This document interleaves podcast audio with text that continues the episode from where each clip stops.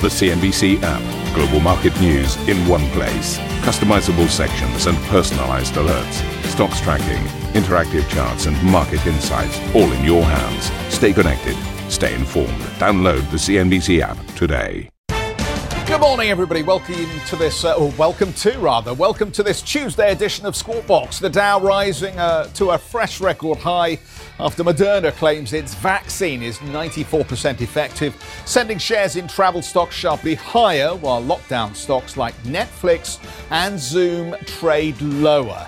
The president elect Joe Biden issues a stark warning to the Trump administration, calling for the smooth transition of power in a bid to contain the virus and its impact across America. More people may die if we don't coordinate. Budget interrupted. Hungary and Poland vetoed the European Union's budget and recovery fund, blocking 1.8 trillion euros in funds due to a dispute over a clause. Spanish banks BBVA and Banco Sabadell confirm merger talks, a tie-up that would create Spain's second largest lender with nearly 500 billion euros in assets and an uh, electric session for Tesla. Who writes this stuff? Anyway, the stock soars on news. The car maker will be added to the S&P 500. Driving, get it? Tesla's market cap above 425 billion dollars, just behind rivals Walmart and Visa.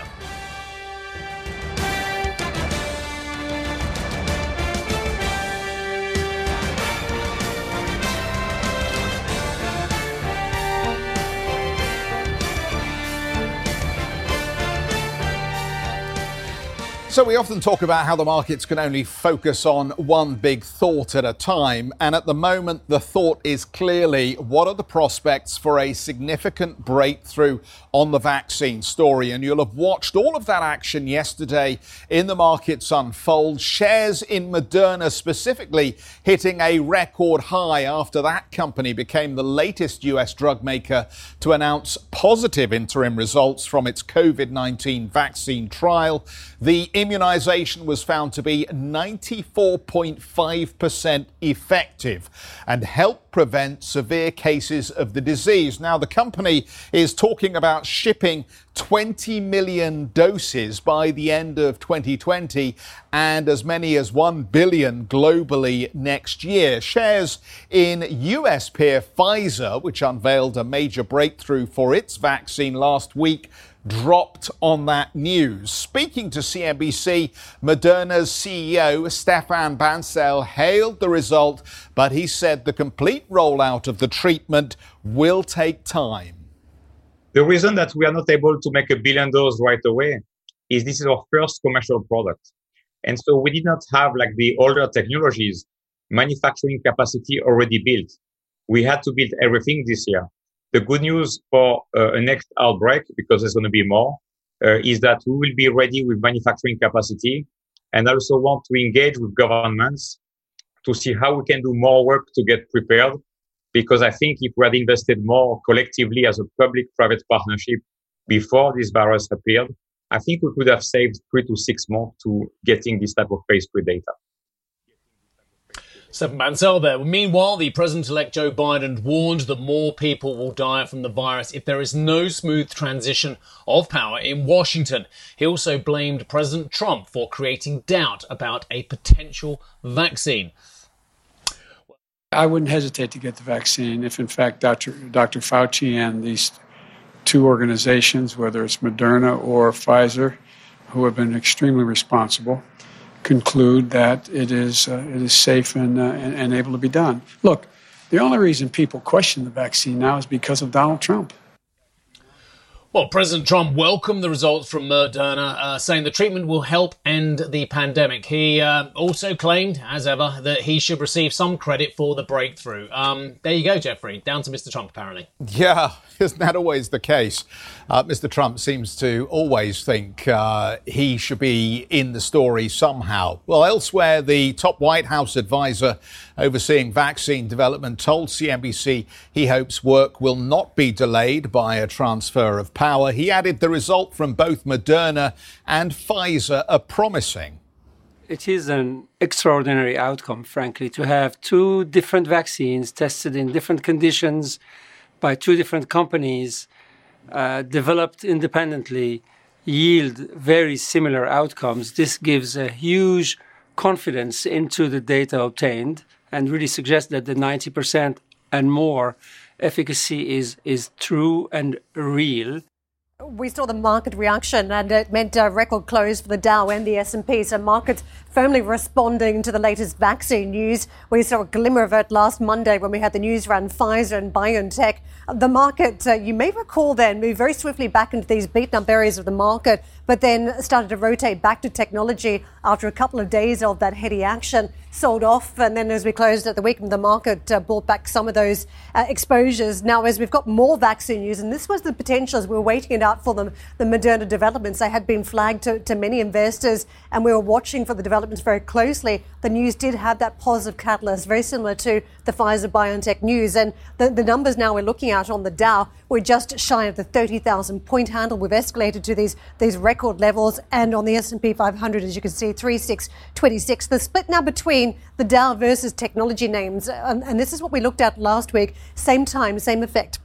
An outperformance now by the Dow because of that weighting back into areas that uh, are now playing catch up areas that many investors were so cautious around because of the, the complete switch in lifestyles that we've witnessed with these stay at home COVID trends. So let's take a look at the big ones. Uh, Boeing having a fairly significant impact for the Dow, having the most positive influence on that index. And you can see the rally 8.1%. And what we're talking about long term intentions uh, for ordering aircraft here uh, from an airline sector that has been hard hit by COVID. United Airlines, American Airlines, a very strong gain in those two particular stocks. And if you look at the share prices this year, you can see just how beaten up those two companies are. Uh, Carnival in the, the shipping, cruise ship industry, 9.7% higher. So right across the charts, we saw this move back into uh, stocks that investors have simply uh, been avoiding so far this year. Netflix, Amazon, Zoom, the, the COVID winners that stay at home with streaming, e commerce, and uh, remote uh, learning, uh, the, the, conference calls we've been having as well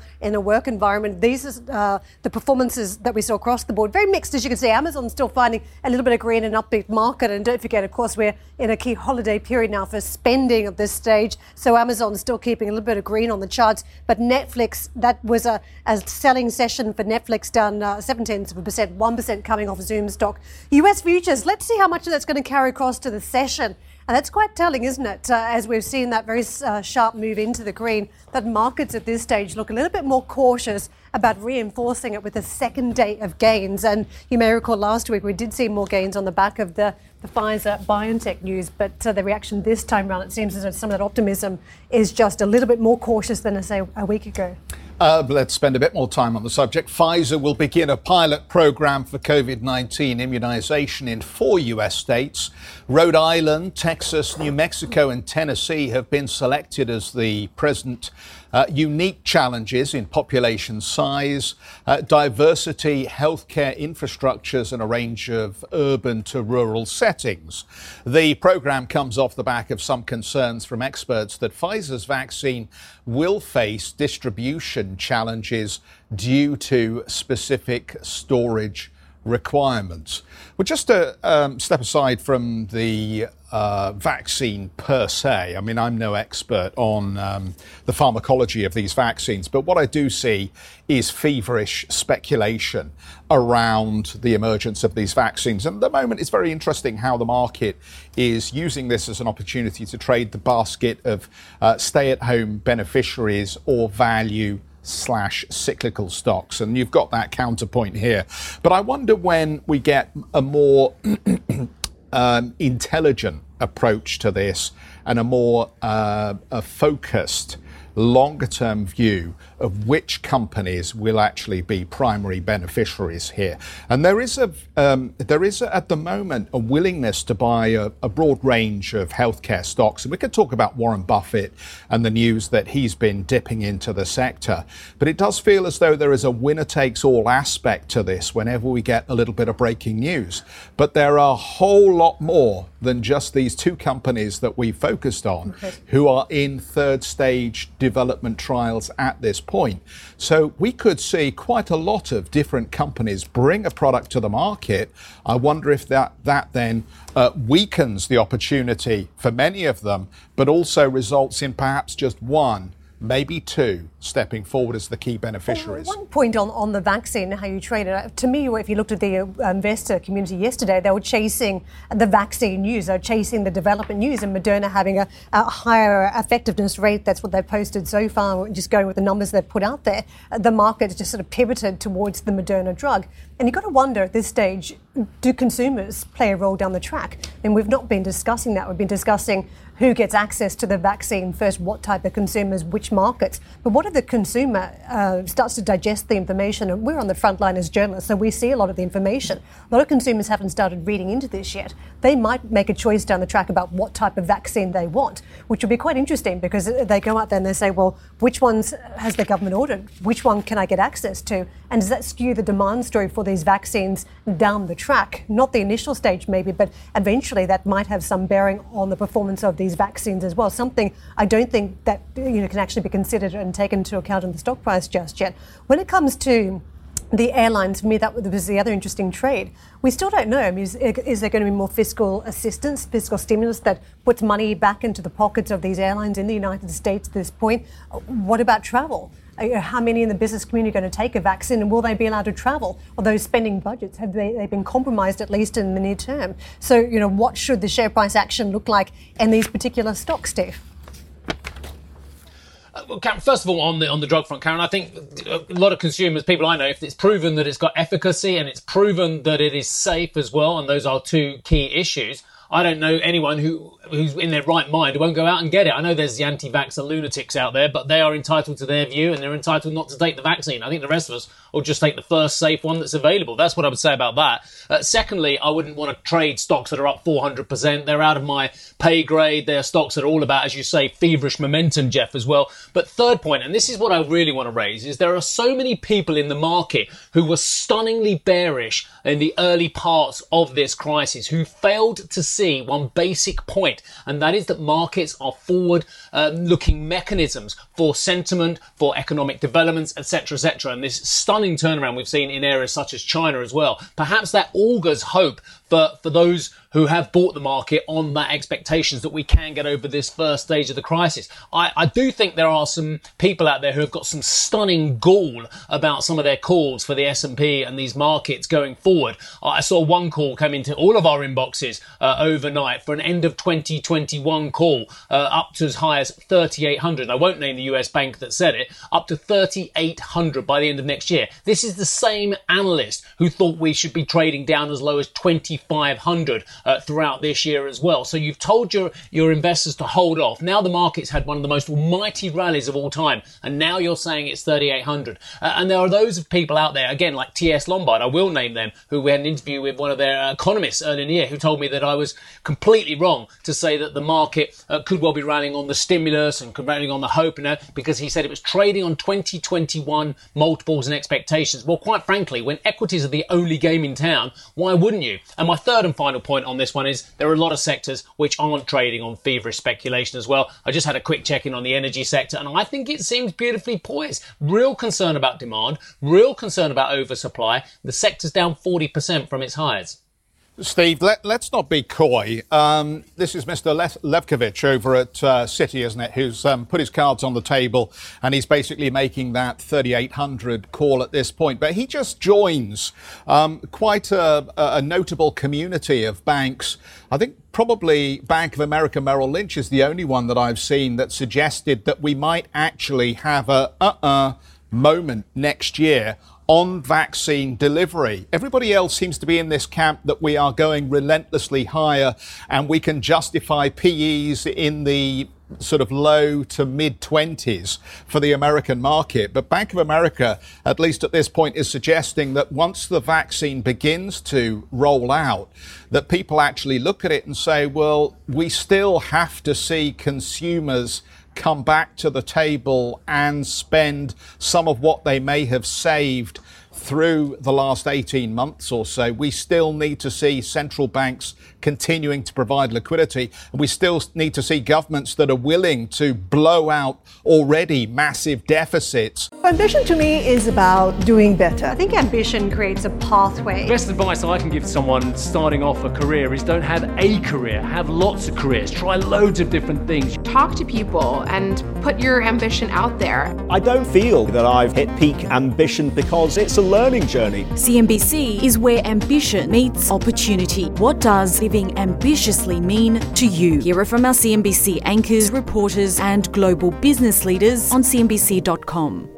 To continue to supply support to the unemployed and businesses that are impaired or troubled. I mean, the remarkable thing about this period is we've seen very little in terms of um, default spikes in the high yield market or in any market for that matter. And yet nobody can quite believe that hasn't happened given the state of economic activity that we're seeing around the world at the moment.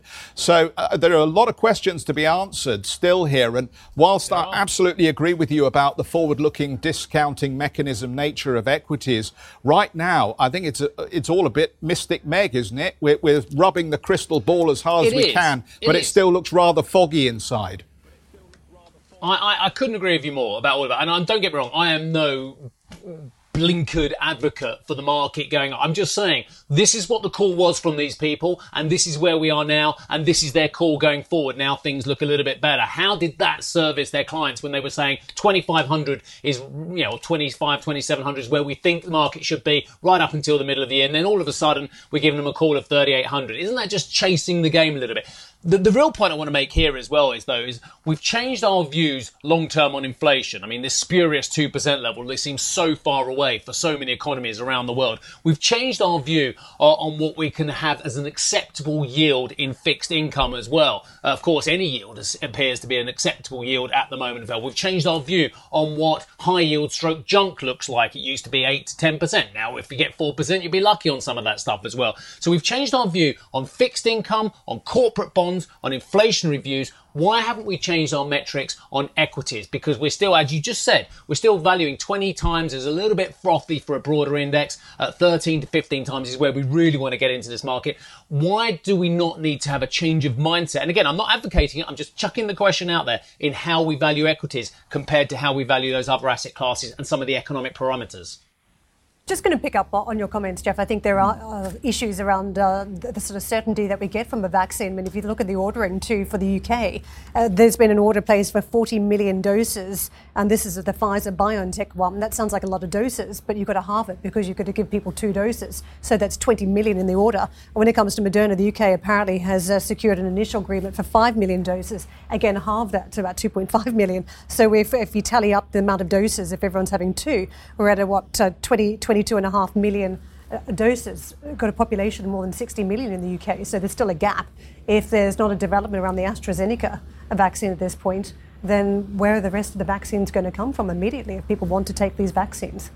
And I'd love to know about the distribution mechanism. Uh, and we're going to find more out about that, I guess, once we have the vaccine delivered. But if this vaccine has to be kept at this incredibly low temperature, what is, the, um, what is its life? Uh, in terms of from manufacturing to delivery? How long does it last? How carefully does it have to be um, uh, treated? When it's traveling? Will it incur any damage through rough transit? And then ultimately, how do you deliver 20 million or 40 million shots of this thing in a concentrated period of time through current structures? Right, and then you just finish it, and then what, you've got 12 or 18 months in the duration before you've got to start thinking about the next vaccine because it may wear off. So uh, I think, you know, as we talk about uncertainties, there, certainly are a few. Well, the vaccine will be front and centre during the New York Times Dealbook Conference. Today's speakers include the SoftBank founder and CEO Masayoshi Son, uh, Anthony Fauci, Bill Gates, and Elizabeth Warren also on the ticket today. This all kicks off at 3 o'clock CET. That looks like a terrific watch, doesn't, doesn't it? it? Um, hoping for some more wisdom around some of the conversations we've been having, quite frankly. Coming up on the programme, then, uh, we will spend uh, a little bit of time talking about the ECB, the chair of the ECB's Single Resolution Board. Elke König discusses the resilience of Eurozone banks. It'll be fascinating, uh, given we heard Mr. Sewing complaining somewhat, I thought, about how much European banks are having to pay into that resolution mechanism. We'll hear from Annette's interview after the break.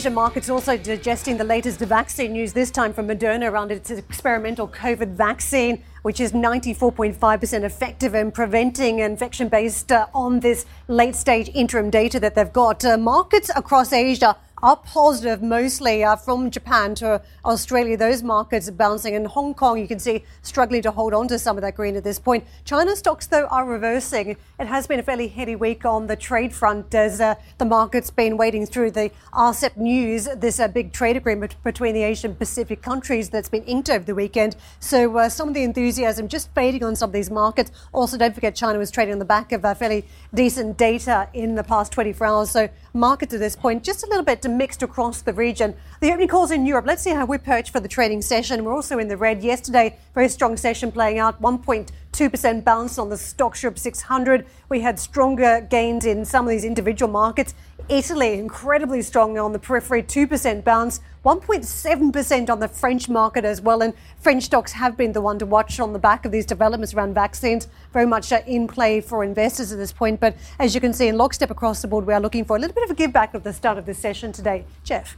Karen, you remember uh, way back in July, the EU agreed this 1.8 trillion um, I- injection into uh, economies yes. around Europe suffering from the pandemic. 1.8 trillion. 1.82 trillion uh, for the budget and the coronavirus uh, uh recovery fund.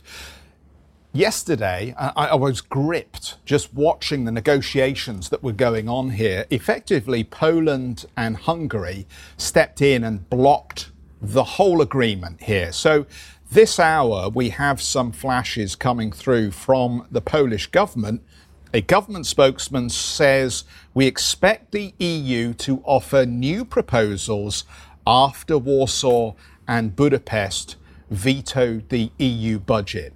So we're waiting to see whether there will be some breakthrough here because obviously there are a lot of countries that have been managing this crisis who have been hoping to get some support from this budget plan. Let me just backfill. So, Hungary and Poland then blocked the next EU budget, that's to run for seven years. They objected to a law that ties access to funds with adherence to the bloc's rule of law. The 2021 to 2027 budget worth 1.8 trillion euros. It includes that 750 billion euro recovery package. It's received the support of all other members, uh, the governments in Budapest and Warsaw. Currently being investigated for undermining independence in the courts, the media, and NGOs. France's European Affairs Minister weighed in very quickly after the veto and said it will alter the EU's course adding a solution will have to be found soon. Yeah, incredible. This is one of the issues that was initially flagged up that uh, the fight over the democratic principles in some of these countries might be an issue. Mm. But I think when we were talking about it initially, we were in the, the thick of it, we're in the weeds of the crisis, and everyone was so concerned about how you get out of it. There was a general feeling that all of the, the European countries would just come together and solve the issues and move forward with this budget and a recovery fund. But now, as we have vaccine news within sight, same old issues start to percolate again in Europe. And this is, you know, just to. I, Brexit. I hate to bring up Brexit, but just to tie this back to Brexit at the moment for a moment. In the same way that there was no mechanism built into the original agreements for a country to leave the EU, the structure of the EU as it exists at the moment makes it incredibly difficult for other countries to prevent Poland and Hungary from doing this. And ultimately, if they want to eject Poland or Hungary, they would have to have a vote where Poland and Hungary voted themselves to be ejected. And that is the nature of the structure, which obviously means it is very challenging for the other countries who are asking for these funds to get them, while Poland and Hungary decide they'll stand in the middle. Can I just point to the market action and quite detrimental? If you think about one of the, the key themes that investors had very early on was that you actually had some form of coordinated policy in Europe and very swift response. That was hailed, and some of the political risk was taken out of these European markets. And I think if you look at the market rally in the vaccine news, there's been a lot of tick tick on the boxes that Europe has delivered at this point. Uh, what we're talking about in this uh, major development could have potential consequences for the stock market as a result. Steve. I just go on to say that this is something that's been bubbling for absolutely years, and we've heard the likes of Valdis Dombrovskis from the Commission uh, having grave concerns about the rule of law uh, and d- democracy and freedoms in the Visegrad countries, which have come in with a different interpretation of what democracy looks like as well. So we've seen Orban slide into some form of more authoritarian type of rule as well. Hungary being the key case here. There are very big issues in Poland as well, but I think this is a great grave tension within the EU, which they are racking their brains about. And I don't think they know how to get out of this one as well, because Orban, not only uh, has he been taking away some of these um, democratic freedoms uh, and entrenching himself uh, in his position, but of course he's also uh, been a lot friendlier to the likes of uh, President Putin than mainstream Commission, mainstream Europe would like to see as well. So this is an enormous tension, which I don't know if it has any ramifications for Brexit whatsoever, but it is another enormous headache uh, for the European European Union. Thank you for listening to Squawk Box Europe Express. For more market moving news, you can head to CNBC.com. Or join us again on the show with Geoff Cutmore, Steve Sedgwick, and Karen Tso, weekdays on CNBC.